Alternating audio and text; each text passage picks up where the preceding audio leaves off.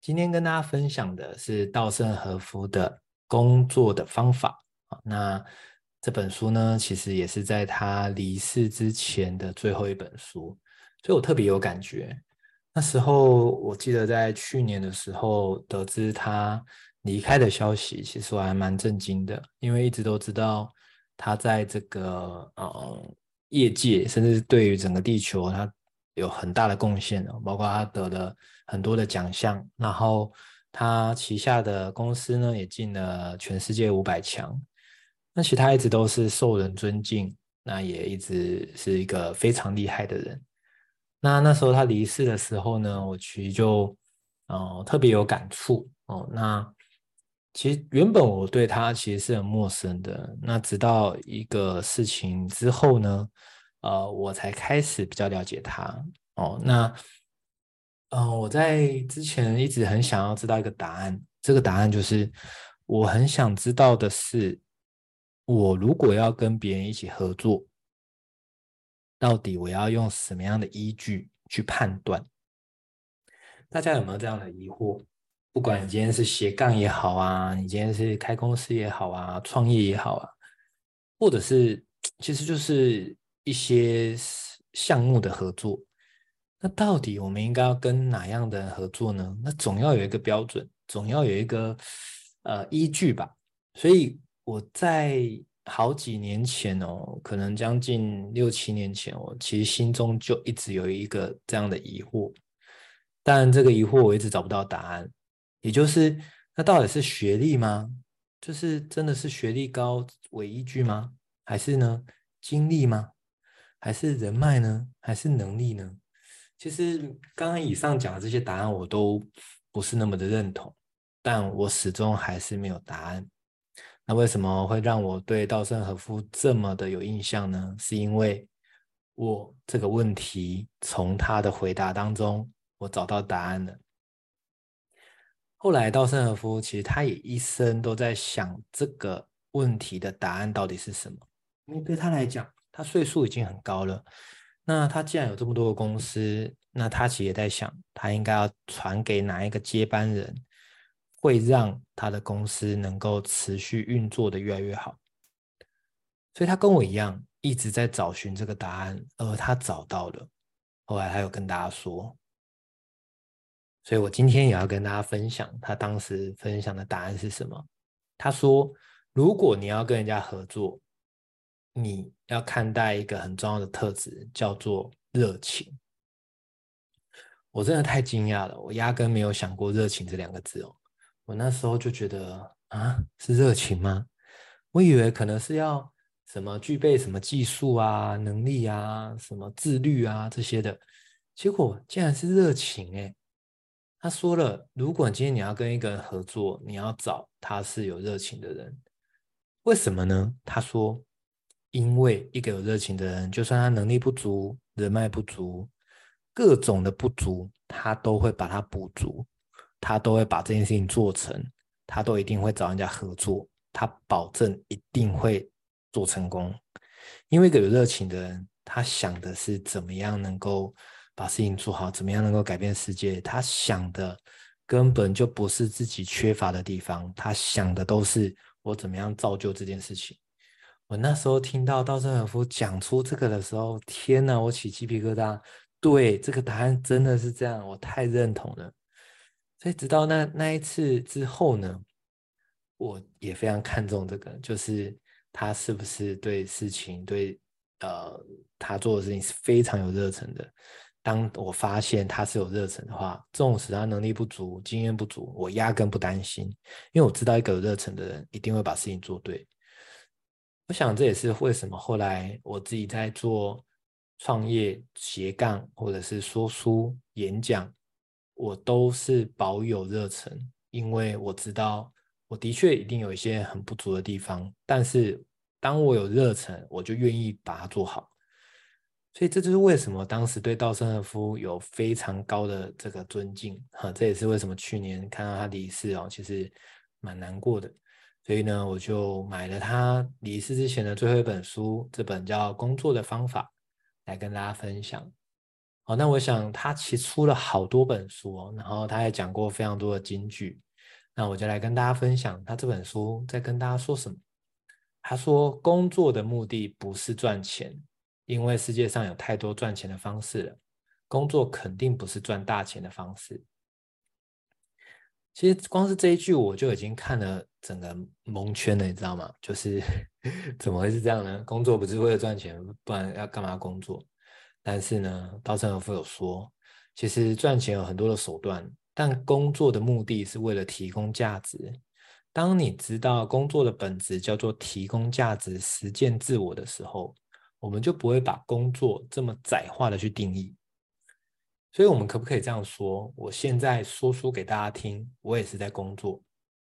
虽然我这个工作没有跟大家收取任何的费用，但是我也同时在提供价值。所以看起来，工作跟上班是完全截然不同的意思。所以呢，稻盛和夫有说，事实上，我们其实要爱上工作，因为工作的本质叫做提供价值。提供价值就是这个社会。能够因有我们更好，我们能够帮助到更多的人。所以他光是在这本书的开头，他就开宗明义的讲了这件事情。所以他鼓励我们喜欢上自己做的事情，同时有目标，就会成为自然人。那个自然的然是哪个然呢？是燃料的燃。哦，他说其实世界上有分三种人，这个呃最高级的。也是最鼓励的，就是成为自然人。还有一种叫可燃人，还有叫不燃人哦，就是完全不可燃哦，就是连燃烧都烧不起来，那真的就是完蛋哦。那可燃人呢，就是有人燃烧它，它就会燃得起来。但是，一旦身边没有其他人的时候，它就也陷入了没有燃烧的情况。但是，稻盛和夫有说，他非常鼓励大家都要成为自然人，就是。就算没有人在推动你，没有人在逼迫你，你都能够自己一直燃烧自己，一直推进自己。那又要怎么样成为自然人呢？其实就是你必须要有热情。可是非常多人想要问我这个问题：怎么样能够有热情呢？其实这个问题我也一直想要找到答案。而我后来在另外一本书。哦，是 Simon Sinek，就是讲黄金圈理论的这个作者非常有名。他在《先问为什》里面有讲到，你的热情的来源必须来自于为一个更大的我在努力。讲白话就是，如果你只是为了自己，你的热情没办法持续太久。你必须要想的是为他人在贡献，在努力。你就算想要偷懒，想要休息的时候，你也会觉得。我还是再多努力一下，为什么？因为做这件事情是对他人有贡献的，就如同今天礼拜三这样子一个说书，已经持续了好几次了。那礼拜三这个既没有收费，那是不是我也可以某一次突然说啊，今天休息一下，其实也没有问题的哦。可是你知道吗？因为我知道每一场的说书，每一本书都有书圣的意义。或许来听的人，他不一定整本书听得懂，可是某一句话点醒了他，或是给予他更多的勇气、更多的鼓励，那这件事情是不是超值得做的？我只要想到这个，我其实就热血沸腾。真的，如果今天我做这件事情只是为了钱的话，我是不是大可会跟自己说什么？我了不起就不赚今天的钱嘛，少赚一次钱好像也还是过得去啊。这他有发现吗？真的要产生热情，他真的必须要一直在推动一个更大的我，帮到自己也帮到别人，这个叫做利他共赢。所以，当我们用不同的角度去看待工作的话，结果就会完全不一样。甚至我们把工作当作是创业前的历练。如果我们全力以赴的把眼前的事情做好，其实持续下去之后，收获最多的真的是自己。不管各位现在也在哪家公司上班，或者是做了什么斜杠，或者是什么创业，其实不管如何，就算是主管交办给我们的事项，我们都可以试着把自己定位成：我们今天是创业，我们今天在斜杠，而我们的主管就是我们斜杠的客户。也就是当我们斜杠的时候，我们可能会有一些服务的对象，而主管就是你服务的对象。所以不管他给我们什么样的一个挑战，我们都把它当做成客户的角度去看待，我们全力以赴想办法能够达成，哎，我们设定的一些目标。当我们这样历练自己的时候，我们是不是就更具备了创业的本钱，甚至我们斜杠的能力也具备起来了？所以大家有发现吗？如果我们用这样的思维去看，我们是不是专注提供价值？我们是不是专注的累积能能力、累积人脉？甚至我们的起心动念想的都是如何利他共赢。你会发觉到，其实当你全力以赴的时候，宇宙都会跳出来帮你。但是，如果我们整天在算计这样的付出够牺牲了吧？我够认真了吧？这样可以了吧？当我们一直在计较那些付出的时候，其实我们就很难做得好。所以，稻盛和夫其他在非常有名之前哦，他在年轻的时候有一件事情非常经典。他那时候在研发一些的材料哦，一直都做不出来一个呃很棒的材料，因为。这个材料它很创新，但是一直都达不到客户想要的结果，这样子。所以呢，他就在一间那时候那间公司其实状态也不是很好，濒临倒闭。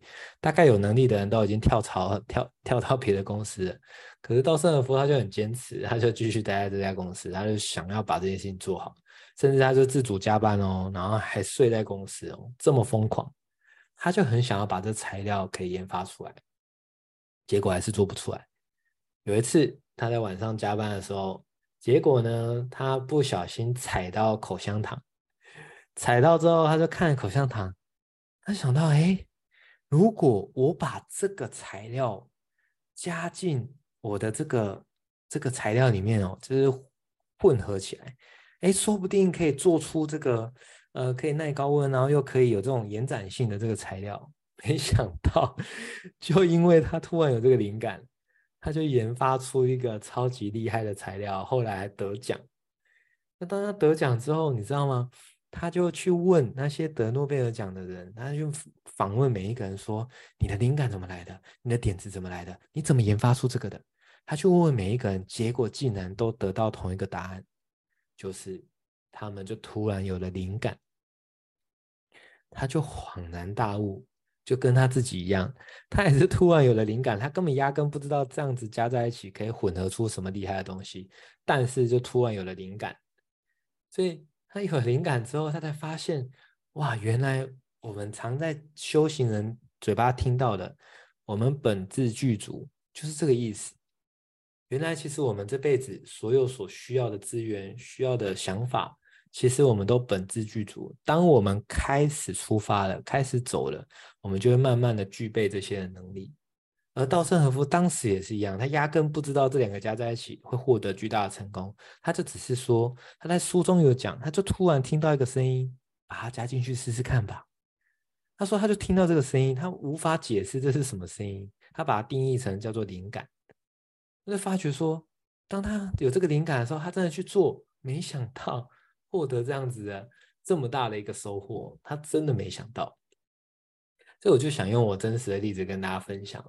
其实我那时候呢，我也在想，我怎么样能够扩更大的影响力，帮到更多的人。我真的在某一天早上起来的时候，突然真的就是一个声音哦，告诉我 Podcast。那时候就突然一个声音，我那时候连 Podcast 是什么都不知道，我连 Podcast。怎么拼我都不知道，我就上网 Google，我还打错字。那虽然我不知道，我也不懂，可是我当时就听到这个声音，我把它视为灵感，所以我就开始研究这件事情可以怎么做。直到现在，我持续的一直在录制 Podcast。就当时真的没想到 Podcast 可以为我带来什么样的效益，你知道吗？我在呃之前的一段时间啊，我有进过全台湾前百大的 Podcast。哇，真的是，我真的觉得很荣幸，然后也很兴奋，那当然也很惊讶。就是我还在尝试的阶段，我竟然进了前百大的 Podcast 的其中一个。哇，天哪！这个我收到这个消息的时候，我真的太惊讶了。我就觉得真的很多事情，真的不一定是大脑分析出来的，这就是一个灵感。但是我透过这个 Podcast，哎，竟然我也获得了一个企业培训的一个机会。哦，这也是我从来没有想过的。所以各位，你像你想想看哦，就是很多时候我们一直用大脑去想，其实有时候如果我们有些灵感，我们不妨试试看。所以稻盛和夫呢，他就讲哦，他后来其实越来越了解之后，他越来越敬畏整个大自然、整个宇宙，因为他发觉其实自己并没有很多人讲的这么伟大，自己也只不过是透过工作的过程中在利他，同时也实践自我。所以大家如果有看过稻盛和夫的书，你会看到他其实讲了非常多。关于这个呃比较偏向这个宇宙的秘密啊、能量啊，或者是所谓的佛法这一块哦，他其实有讲到，其实万物都为心造，就是我们现在眼前的所有的东西都是我们这个心所投射出来的，也就是我们现在看到的每一个画面，都有点像我们这个心就像是投影机一样，把它投影出来。你说一个这么厉害的企业家，他竟然说出这么有哲学的话哦，我真的那时候对他非常的佩服，所以我也开始去了解了这一些，我真的发现，天哪，稻盛和夫讲的真的是对的。所以各位，如果你每一个今天都全力以赴的话，你其实反而不会累。很多人哦，他一辈子都在过一个叫做省力。他是省力一姐，省力一哥，就是他做每件事情都不全力以赴。为什么？他想说留一点力气，因为我很忙，我想留一点力气，因为我很多事情要做。可是各位你知道吗？当你每件事情都在留一点力气的时候，你反而是更累的。你试试看，真的是这样。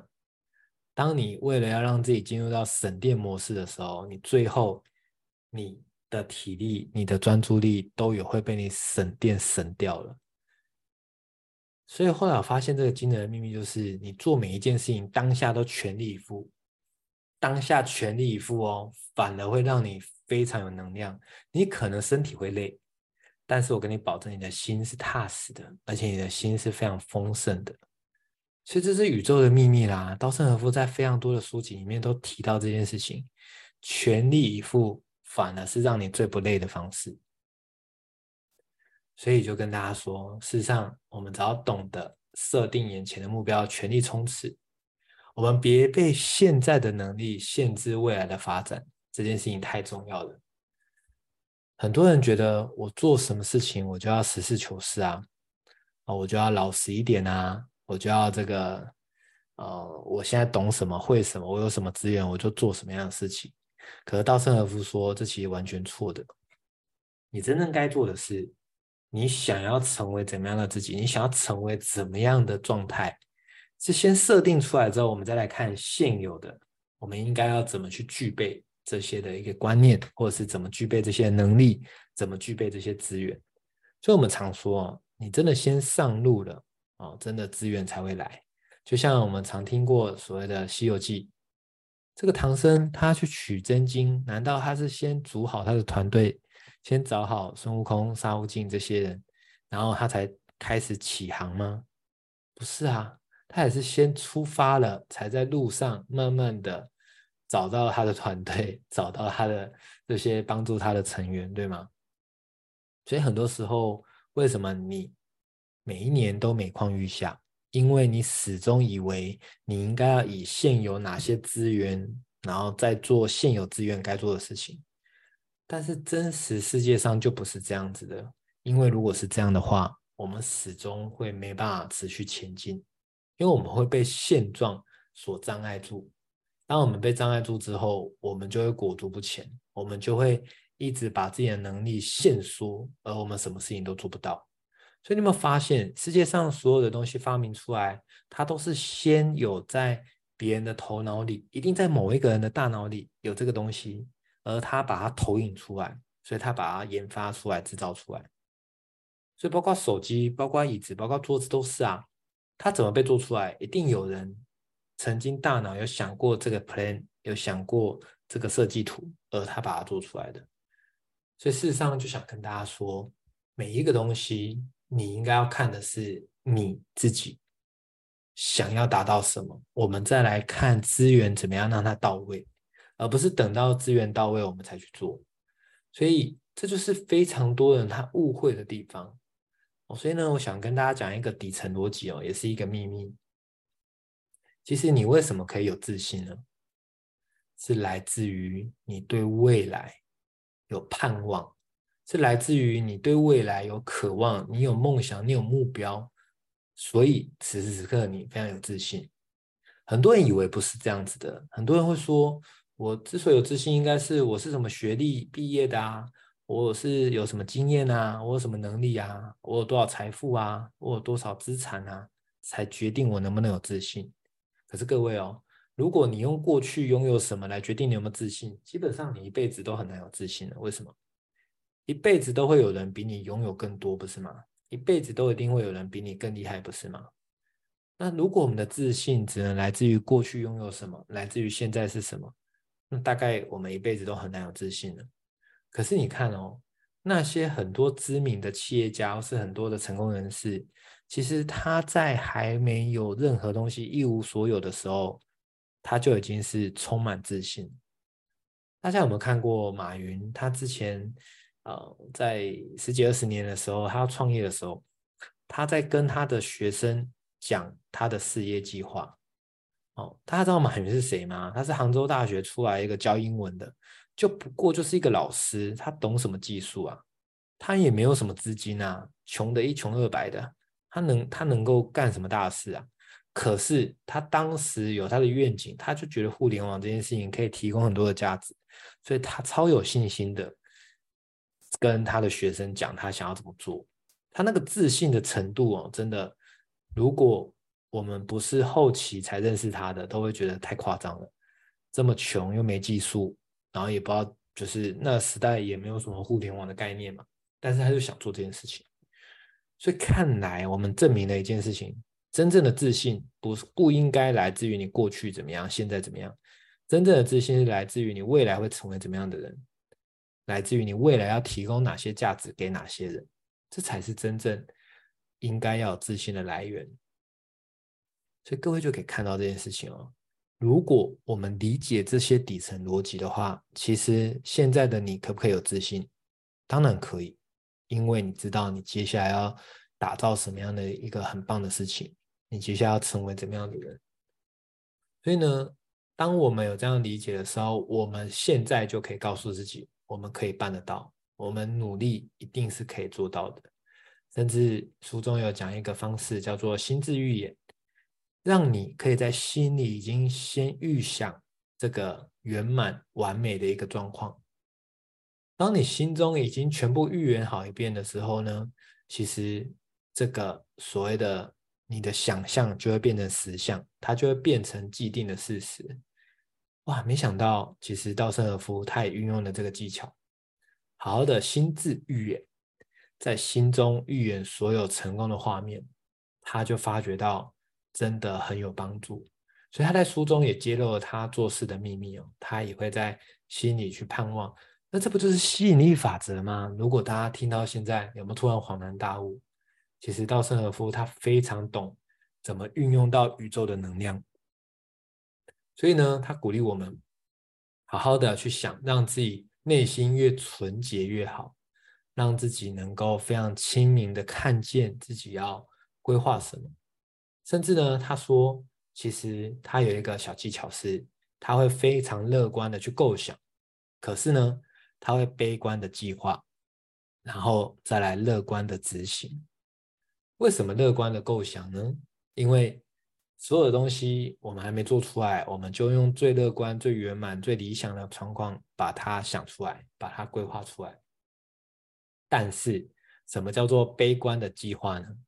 悲观的计划指的是我们在做计划的时候，我们可以杞人忧天。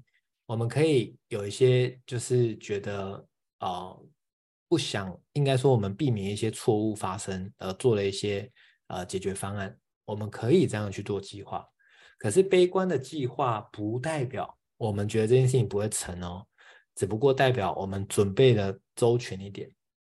也就是，如果我把最差的结果都准备好了，我还怕什么？最差不就是那样吗？各位。不管你今天在你的工作职场上，或是创业，或是斜杠，你也可以试着这样子想：乐观的构想，悲观的计划。悲观的计划，你会发觉说最差不就是那样吗？也没什么大不了的。既然你发觉最差也没什么大不了的，好像也没什么好损失的，其实你就可以干嘛？乐观的执行了，因为所有的结果都被你想过一遍啊，没有什么意外，没有什么突发的状况的，最差就是那样而已。所以大家有没有觉得稻盛和夫真的好有智慧哦？这就是他在书中告诉大家的，一定要以这样的方向去看。所以他说，他提了一个公式：人生工作的结果是等于三个东西相乘。首先，第一个叫做态度。态度就分一百分跟负一百分中间游走，所以你的态度如果是正面积极的，那恭喜你，你就是拿到正面的分数了。再来，它第二个是乘以热情，热情就是零到一百，所以各位你可以看到一个有热情的人，是不是他又有态度又有热情，相乘已经有一万分哦。接下来最后一个叫能力，哦，一样是零到一百分。如果态度、热情、能力都具备的话，哇，恭喜你，你的结果必定可以拿到的。所以这是一个我觉得非常棒的公式哦，分享给大家。而他认为热情是里面他觉得最重要，要找到合作或是接班人的一个必要的条件。所以我想，真的我们大家都真的因此非常有收获。我们自己要成为一个有热情的人。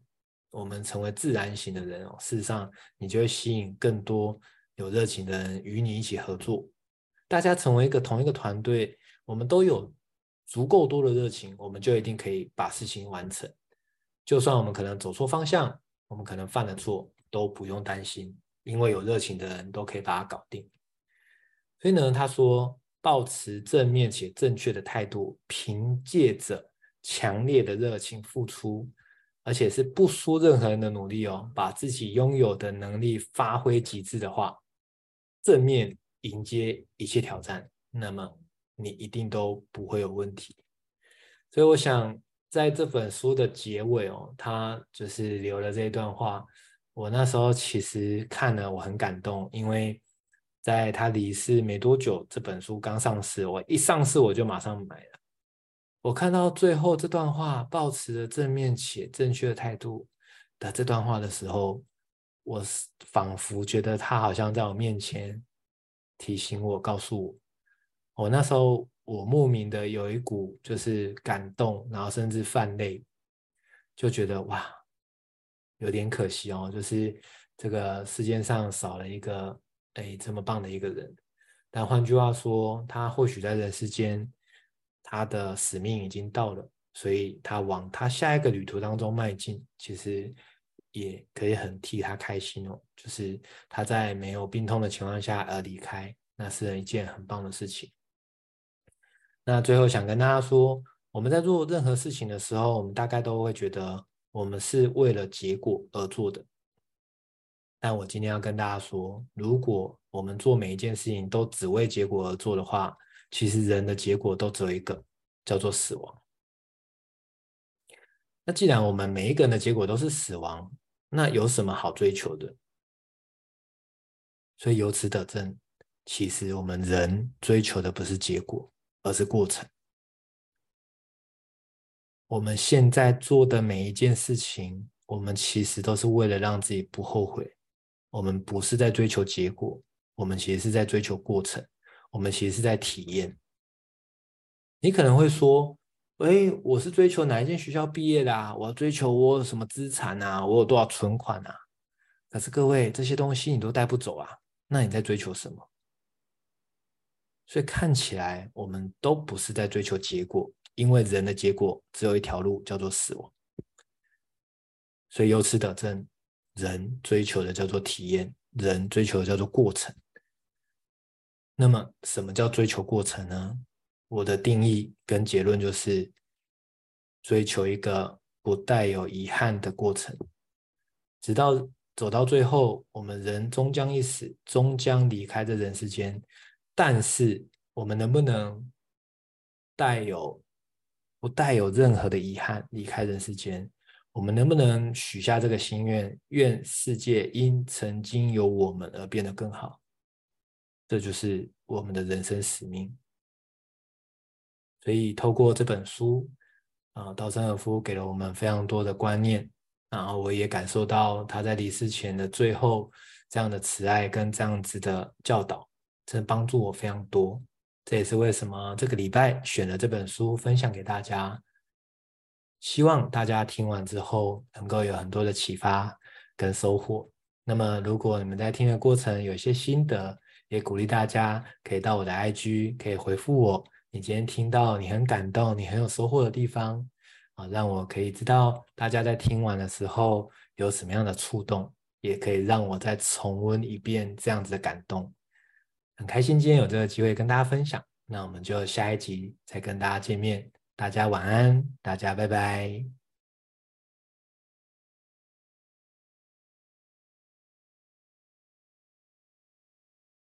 不客气，大家晚安。谢谢